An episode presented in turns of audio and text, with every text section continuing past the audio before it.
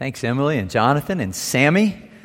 Welcome back. We're so grateful that uh, the Lord brought you here to be with us today and to lead us in worship. And it's good to, to be with God's people. I was just thinking about how Paul, uh, as he wrote that to the church in Corinth, was reaching back to Isaiah 64, verse 4 since ancient times. No eye has seen, no one has perceived, no ear has heard any God besides you who acts on behalf of those who wait for him. So we wait on the Lord and we trust in him today. And our theme verse for this year is 1 Corinthians 1 9. Remember, God is faithful. God is faithful who has called you into fellowship with his Son, Jesus Christ our Lord. And we focus for the first four months of this year on Jesus Christ our Lord and our fellowship with Him. So we've been called to Christ. But it occurs to me in that verse, there is that word you. And I just want to observe something with you that when it says God has called you into fellowship with His Son, the you is plural. So for we Texans, that is um, y'all, or if you want to make it really plural, all y'all. And what he's saying is, God has called all of you into fellowship with his son. So it is true that you have a relationship with God, but you understand that that relationship is part of being in a community. So for the next months, I would like to think with you about what it means to be called into community because that teaching, our theme verse for this year, confronts compartmentalized Christianity our sort of individualized approach to God where we say Jesus and me and I'm not worried about anybody else. No, in fact, it's not just Jesus and you, but it's Jesus and his people and he invites you in relationship to be a part of that people. So baptism is a way that we say, I'm part of the people of God. And we celebrate that together today. And there is um, a lot of sociological research being done these days on the isolation of people. There was a book by Robert Putnam, kind of groundbreaking years ago, called Bowling Alone, which kind of sounds miserable to me. Um, I'm not even sure I like to bowl with people, but bowling alone particularly sounds pretty rough. And in that book, he talks about how uh, attending club meetings is down 58%. He says family dinners are down 33 percent. I bet it's more than that. Having friends over down about 45%. A more recent study by Eric Klinenberg called Going Solo talks about the way that people live alone. You got lots of statistics. Uh, 32 million Americans live alone. That's about 28% of all households. What's significant is this is way up from years ago. So in some cities like Denver and Seattle, it's 40% of people live alone. 5 million people in the United States between ages 18 and 34 live alone. And that's just 10 times more than in 1950. Largest category, uh, middle age group, ages 35 to 64. In Paris, it's 50%. In Stockholm, it's over 60%. So when people can afford to live alone, they choose, in many cases, to live alone. But even more significant is, Klinenberg says, the people who have enough wealth to live in a house with other people and still live alone. That is, he uses the word, we splinter into different rooms of the house. So we're all living under the same roof, but we have lost connection. We have lost fellowship. If you want to see this, just today when you go to lunch, look around and watch how families at tables in restaurants or maybe in your home are looking at their phones while they're at the meal. Everybody had a different phone, everybody in the house. It's almost a stereotype now. Uh, you got a, an iPad or a computer or a phone, and, or you're watching TV, or you're doing all of the above at the same time. And what it does is it stops conversations between people, it stops connection. And in that world, there's something inside us that needs to be connected to other people. So I want to think with you about that, and I want to show you this morning how that goes all the way back to the beginning. So, would you open your Bibles with me? Genesis, the book of Genesis, chapters 1 and 2, the story of the creation of humankind. And particularly, we're going to be digging in on this idea that we have been created to relate with other people. Let's stand together in reverence for our God and His Word today, and let's hear the word of the Lord in Genesis chapter 1. I'm going to start reading with verse 26. Just stay with me. I'm going to move through and we'll, we'll be jumping to other parts of the text as I read, and I'll give you a heads up when we're moving. So, Genesis chapter 1, verse 26. This is after God in five days has created the world, this beautiful world, and he's pronounced it good over and over again at this point. And then it says, Then God said, Let us make mankind in our image, in our likeness, so that they may rule over the fish in the sea and the birds in the sky, over the livestock and all the wild animals, and over all the creatures that move along the ground. So, God created mankind in his own image. In the image of God, he created them, male and female. He created them. God blessed them and said to them, Be fruitful and increase in number, fill the earth and subdue it, rule over the fish in the sea and the birds in the sky, and over every living creature that moves on the ground. In verse 31, God saw all that he had made, and it was very good. And there was evening, and there was morning, the sixth day. Now, in chapter 2, verse 7, a little more description of this. It says, Then the Lord God formed a man from the dust of the ground and breathed into his nostrils the breath of life. And the man became a living being. Then God plants a garden and he puts the man in charge of the garden. And then in verse 18, first time God ever says this, it says, The Lord God said, It is not good. So everything's been good. It's not good for the man to be alone. I will make a helper suitable for him. Now, the Lord God had formed out of the ground all the wild animals, all the birds in the sky. He brought them to the man to see what he would name them. And whatever the man called each living creature, that was its name. So the man gave names to all the livestock, the birds in the sky, and all the wild animals. But for Adam, no suitable helper was found. So the Lord God caused the man to fall into a deep sleep, and while he was sleeping, he took one of the man's ribs and then closed up the place with flesh.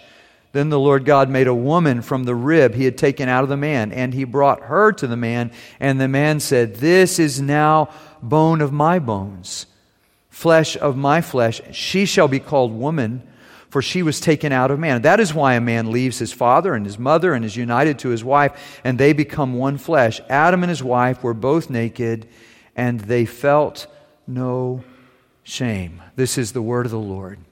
Thanks be to God. Please, please be seated. For all of eternity, the God who is the Trinity lived in the unity of community. I want to say it again. For all of eternity, the God who is the Trinity, Father, Son, and Holy Spirit, had lived in the perfect unity of community. So there is community, God, three in one, and God at creation begins to change and make and form things. But especially in the creation of humankind, the only time, every other time, God says, remember this, let there be, and after whatever he says, let there be, comes into being, then he says, good. It's good. But only on the sixth day, when he comes to Adam and Eve and forming them, does he say, let us make. Does that throw you? Because we know from the Shema Hear, O Israel, the Lord our God, the Lord is one. We know there's one God, so who is the us? And there are lots of theological answers to that. Theologians still ponder that thought. One thought is it's, it's Him and all the angels uh, or it's a sort of indirect way of speaking. There are different theories about that. And clearly, at this point in the Old Testament, we don't have the full teaching of the Trinity. But as we read the scriptures, what we see is God in the community of Himself says, This love is too good to keep here. We've got to share this. Let us make humankind our image. And then in verse 27, it says, And He made him in His image. And then he goes on to, to describe that creation in chapter 2. And what I want us to notice in this passage is the way that when God speaks to the man and woman after he makes them, that's the first time. He never says to the stars what to do, he never talks to the birds or the fish or the animals. But after he makes the man and the woman, then he says, I give you dominion over this earth and be fruitful and multiply. So instead of speaking in the third person about something he's created, now he's speaking directly to them in an I, you relationship. It's as if God is saying, There's something unique about this. Maybe that's why verse 31 only after he makes humankind does he say, not just tov, that's the Hebrew word good, but mod tov, mad good, really good, very, that's my own, that's not Hebrew, that's just my sort of paraphrase, very, very good. Look what I have made. And then as God is creating it, we see all this. And then he comes to this place where he says in verse 18 of chapter 2, not good. What could be not good about what God has created? I mean, He made it. How could something not be good? What is not good? And, and what's not good is the aloneness of the man.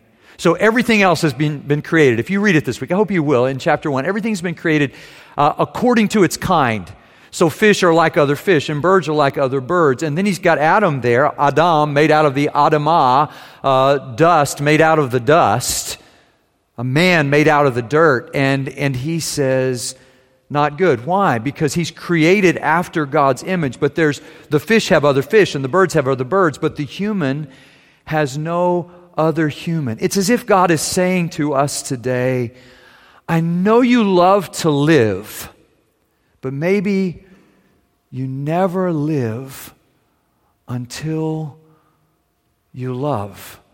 And the God who lived in the unity of community creates us not so that we can live compartmentalized individualized, insular lives behind the closed doors and with our garages locked, but rather so that we can live in community. Of course, with our families, but I think it's larger than that. In fact, if you just want to sort of trace it, I think there's creation.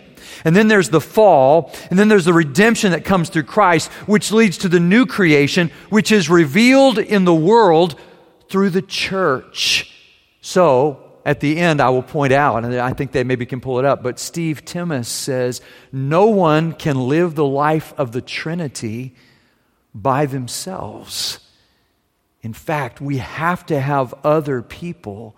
We have to have other people to sustain what God has created. So, the beauty of, of God's uh, creation uh, I think it's Douglas Jones, is the quote I was looking for. I apologize for that. But Douglas Jones says the beauty of God's creation is the church is the Trinity on earth, and all the gifts and body parts are crucial to sustaining the way of the cross. So the big picture is this there's, there's, there's a problem, and then there's a solution. Here's the problem aloneness. And God sees this in Adam and he recognizes, well, what's, what's wrong with, with being alone? I mean, it's kind of nice being able just to sort of live life in, in isolation, right? But if you look at it closely, what you see is um, Mark Mitchell talks about this and he says, maybe it's not so good that we can sort of just get our own, uh, uh, you know, controller of the DVR and go into our own room, but instead, what happens is maybe God observed that it's not good for man to be alone because he was not referring just to the fact that we need companionship, which is true, but that the temptation to focus exclusively on the self would increase exponentially in the absence of another person with whom to share space and time. So, look, the problem is not, I want you to hear me clearly, the problem is not singleness. In fact, 1 Corinthians 7 has a wonderful affirmation of how God works in the lives of those who are single. It's not singleness that's the issue, it's the aloneness. And by the way, you can be married and live your life alone. You can have a house full of kids and cut yourself off from the rest of the people and live life in isolation. And when you do, you are missing what God has for you. And so he's saying, No, I don't, it's not good. It, Madtov, it's not good for the man to be alone. Why? Because in our aloneness, we are susceptible to all manner of weakness and struggles, and uh, especially um, as Malcolm Gladwell tells the story of a man named Christopher Langan who has an IQ of 195. Just as a point of reference, uh, Einstein's IQ was 150. Uh, an IQ of 195. And you think, if, if, if Einstein could do what he did with a 150 IQ, what could Christopher Langan do with a 195? Well, He works on a horse farm in rural Missouri taking care of horses, which, by the way, is a wonderful thing to do, but it doesn't seem to live up to his incredible genius IQ. And Malcolm Gladwell, in his book, The Outliers, talks about this and says so here's the issue Langan had to make his way alone. This is a guy, by the way, who um, perfect SAT, and he fell asleep during the test. And he still had a perfect SAT. Pretty, pretty impressive, right? This is a guy who, when he was studying for foreign language tests, maybe you do this as well, he would skim the book for two or three minutes right before the exam and ace it every time. Why, why hasn't he um, found a cure for cancer? Why hasn't he found a new way into space? I mean, wh- how hasn't he done something amazing? And the answer is uh, Malcolm Gladwell says no one, not rock stars, not professional athletes, not software billionaires, not even geniuses. No one ever makes it alone. And the worst of it is when we isolate ourselves and choose to live outside community, Christians with other believers, just Jesus and me, when we try to do that, then we find ourselves alone in every way, including alone with our sin. Because, as Dietrich Bonhoeffer said, sin would have you alone so that you feel like it's just me. And here's the problem, as Dietrich Bonhoeffer describes it the person who's alone with their sin, yeah, that person is utterly alone. There's the problem. Not good. Not good that the man should be alone. So, so God begins to create. So we have uh, in chapter 2 the story of God beginning to create. And what we wonder is so why would God do this? Why does God create? Maybe God is lonely, right? Except no, that's, that's, not, that's not the case at all. God, God doesn't get lonely. In fact, God, uh, there is perfect love in the presence of God. And what we know about God uh, is that He uh, lives in this community, this beautiful community of love. Um, Frederick Buechner says God does not need the creation in order to have something to love because within himself, love already happens. So, why does God create? When we were in Rome this summer, we looked up at the. Uh, the ceiling of the Sistine Chapel. I mean, I've seen pictures of it. You can see pictures of it on the internet. I think we've got a picture of it. But Michelangelo paints this moment of creation when Adam is created and God is reaching for him. And I was talking to our guide and I said, It looks to me like God's reaching harder than Adam is. She said, No, I don't think there's anything to that. But you look at it and you tell me, Adam's kind of lackadaisical, you know, kind of reaching his hand out there. But God is desperate. God is reaching out to him because God has love to share with him. And he wants him to share the joy and the peace and the love and the beauty that only God knows. We heard it at, on, uh, on our Good Friday evening service when our choir and orchestra did Savior and the words of Bob Farrell and Greg Nelson and it's God, you know, saying, Who will hear the music that I hear? And God is looking at the world He's created.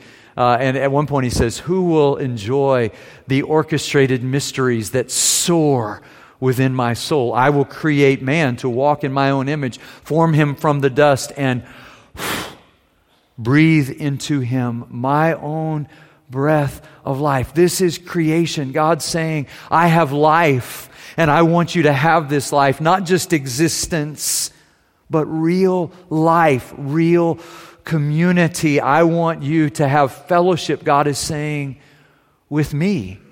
So, part of the reason God created us, one of the relationships is just relationship with Himself. He made us for that so that we would have relationship with Him. One of the one of the Psalms that my friend and I have memorized is Psalm 139. And one of the verses that always gets me is verse 18, where he says, and when I awake, I am still with you. The psalmist says to God, When I wake up, I'm still with you. Now, the truth is, when we wake up, God is always with us. But I like the way the psalmist says it.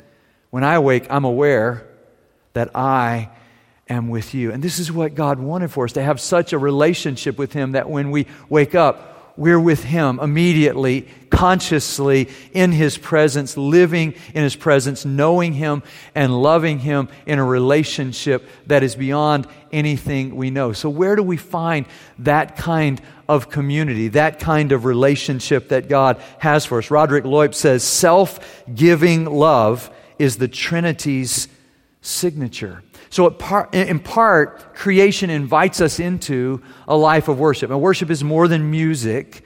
Worship is our whole life. So we sometimes, again, compartmentalize and say, well, I love the worship and, and the sermon as though they were separate things. Or worship is, you know, for those moments that we sing. And nobody in this room, and I, and I, and I, I think I can verify this, loves to sing more than I love to sing. But if singing were the only worship we had to offer God, it would be an impoverished offering. Because what he wants is us to offer our bodies as a living sacrifice, holy and pleasing to him. Read the message version of, of, Romans chapter 12 when he says, Your whole life, you're walking around, living, breathing life. Give that to God as an offering. And so in worship, Marva Dawn says, maybe the best part of being made in the image of God is this invitation to worship, this unquenchable thirst for relationship with and in the Trinity to worship God utterly seems to me the foremost consequence of being made in his image. There's worship, that's part of it. Part of the purpose of creation is stewardship. So God says, I give you dominion not to, to harm the earth, but to enjoy the earth that I've created. That's a part of it.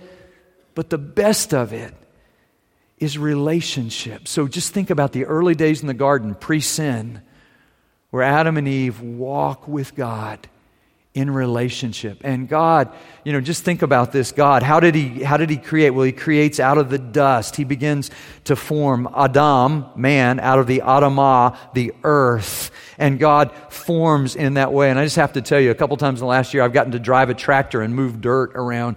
And there's something amazingly therapeutic and cathartic about it. I'm watching these guys in the 18 wheelers behind my house in Hershey Park right now. They're trying to fix what the flood destroyed. And so they're bringing in day and night. Seven o'clock this morning, I'm walking the dogs, and they're bringing in truckloads of dirt to fill in what was washed away in the flood. And they're packing it down, and you just see these guys. And we had the ninth grade boys at our house for Spark, and they are fascinated with the rocks and the dirt and the piles and the equipment because there's something about working in dirt. And just to confirm this, National Geographic has said recently, you need to have your kids play in the dirt because in the dirt are microbes that will strengthen their immune system. So, whatever you heard, I mean, my mom was like, you know, be clean all the time. But it turns out in the Snoopy's lineup, um, Pigpen is the healthiest one of the group, right? Because he's like, he's in the dirt. He's always got this cloud of dust around him. You can think maybe of friends and family members like that. And in fact, there's something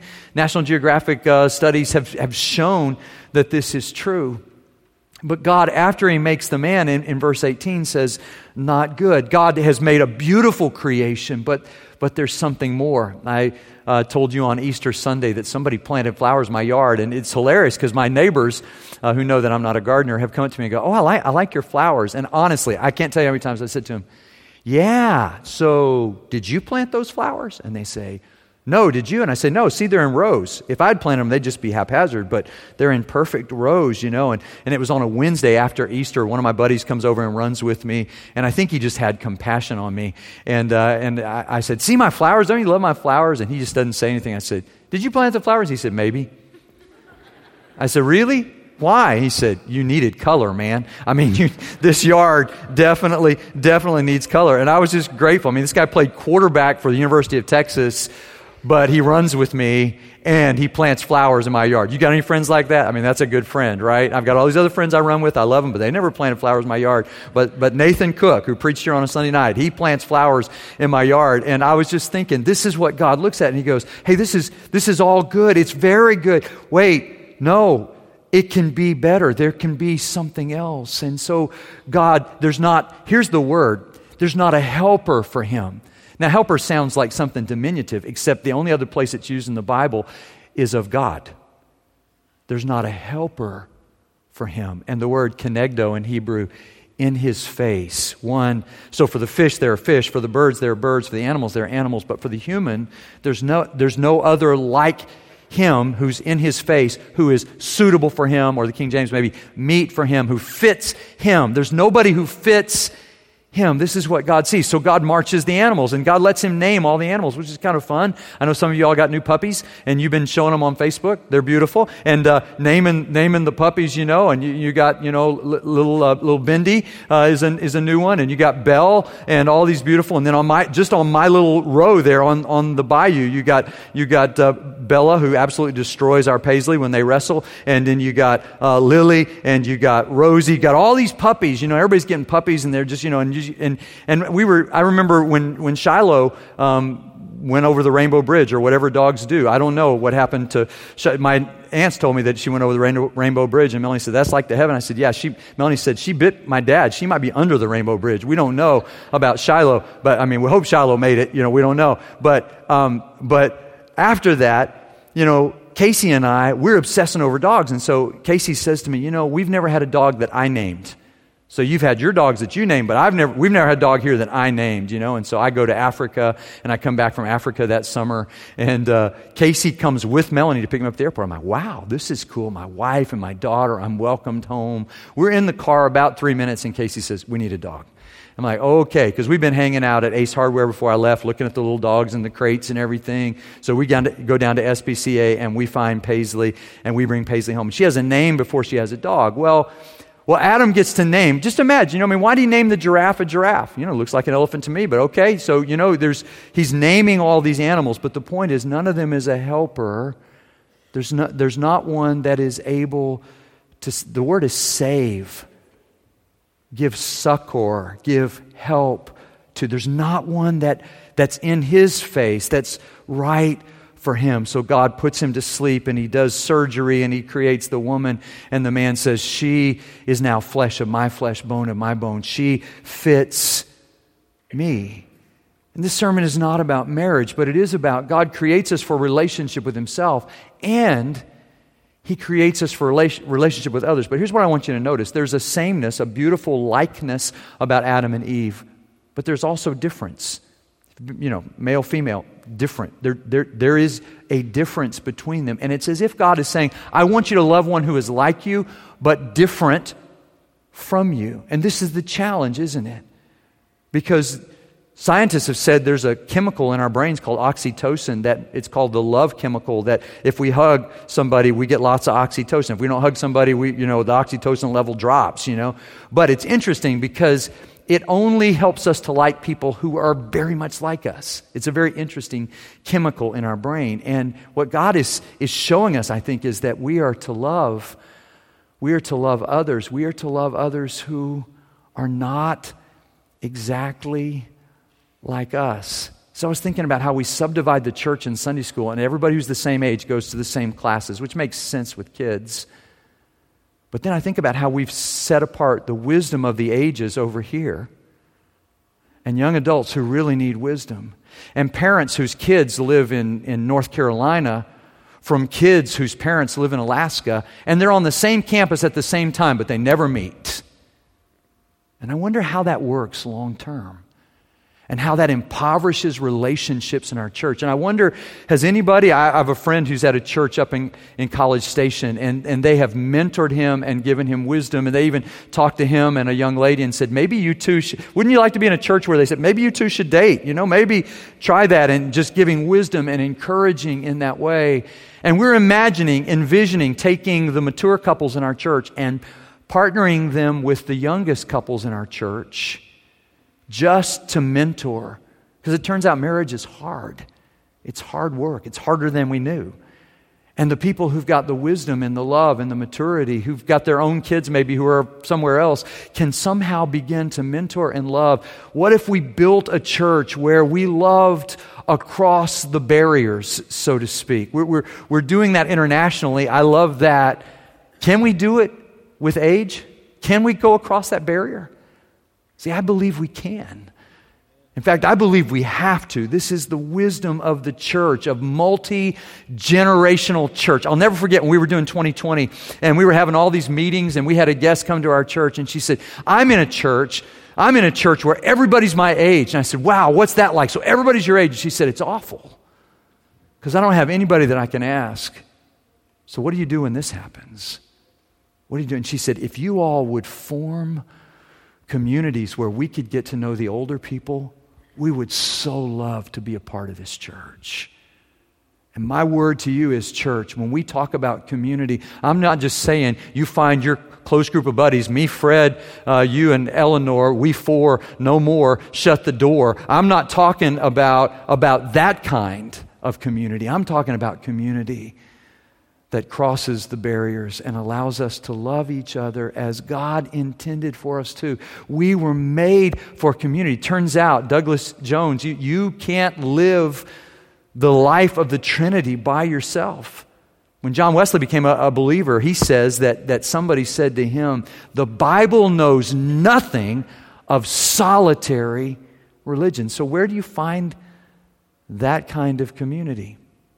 Eugene Peterson tells a great story about a, a guy who uh, he, he, wants to uh, experience life and he's in college and he says to his wife when he, when he heads off to school one day, he says, I'm just going to experience creation today. He tells her that like three days in a row and she says, You know what? I think you need to go to class. I mean, forget about creation. She has this vision that he's walking through the park in the city. And he goes, No, no, no. By experience creation, I mean, when I get on the bus, I look around at all these people who are created in the image of God.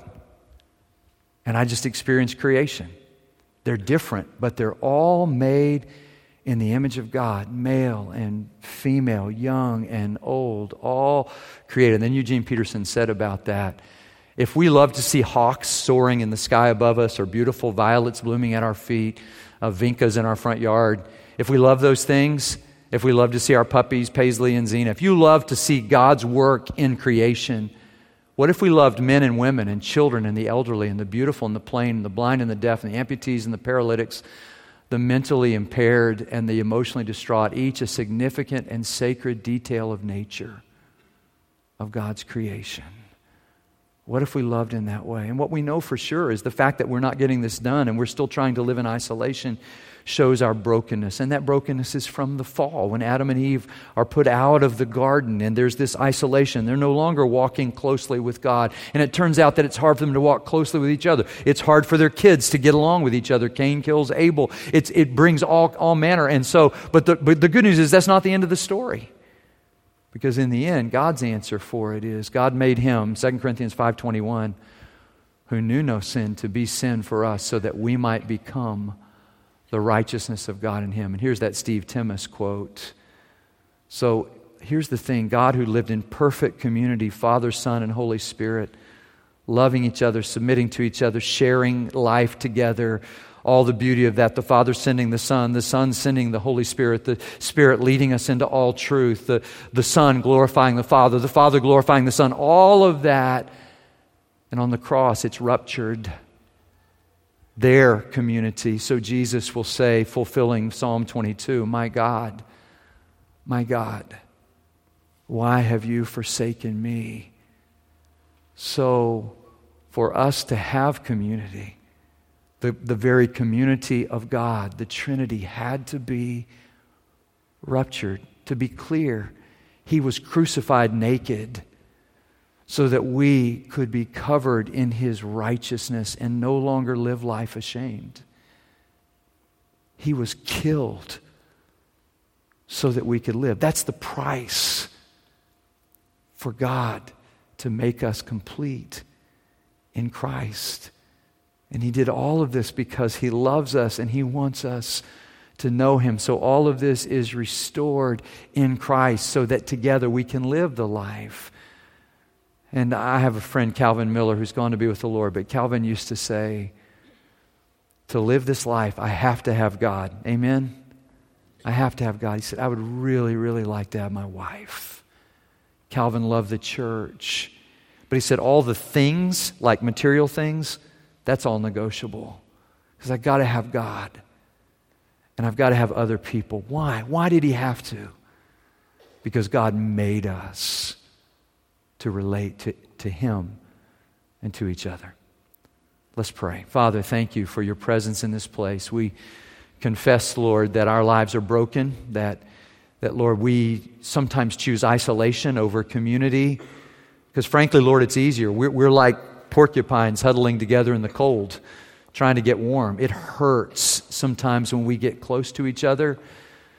But I pray, Father, that that would not stop us from being serious about relationship in this community and living life together. And I pray that all that you began in the Garden of Eden, that was lost with the fall, that is restored in Christ, Lord, that in the church, as we read earlier, we would begin to worship together and devote ourselves to the apostles' teachings and to the fellowship, the koinonia, sharing in common, and the breaking of bread, doing the Lord's Supper, to baptism, to, to, to have favor with the community we live in, Lord, to be people who are so loved that we know how to love. God, make us a church like that. And we would love it if you started today in us, in the people in this room. We ask it in Jesus' name. Amen.